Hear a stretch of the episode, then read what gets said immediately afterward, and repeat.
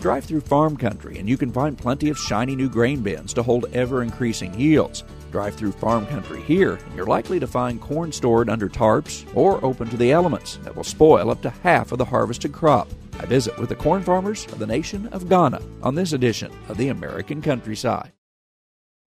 Here in the city of Ejura in central Ghana, farmers are attending the World Food Program's Purchase for Progress, or P4P, one day ag education meeting. Mr. Abdul Rahman Yanga, a farmer and secretary of the Nokari Dai Farmers Group, is one of those learning about improved methods for growing maize. So far, we have about 181 acres of maize. How many farmers would be in the farmers group? Uh, we are 52 members. That's an average of three acres for each farmer.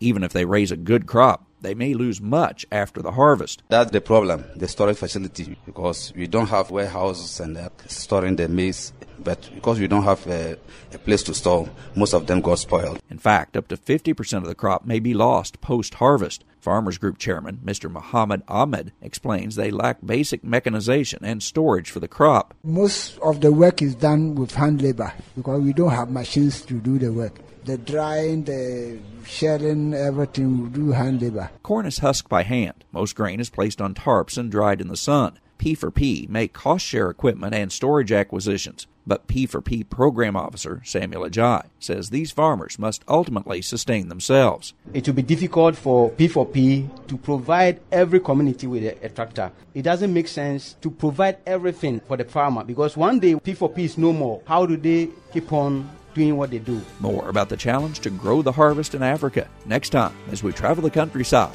In Ejura, Ghana, I'm Andrew McCrea.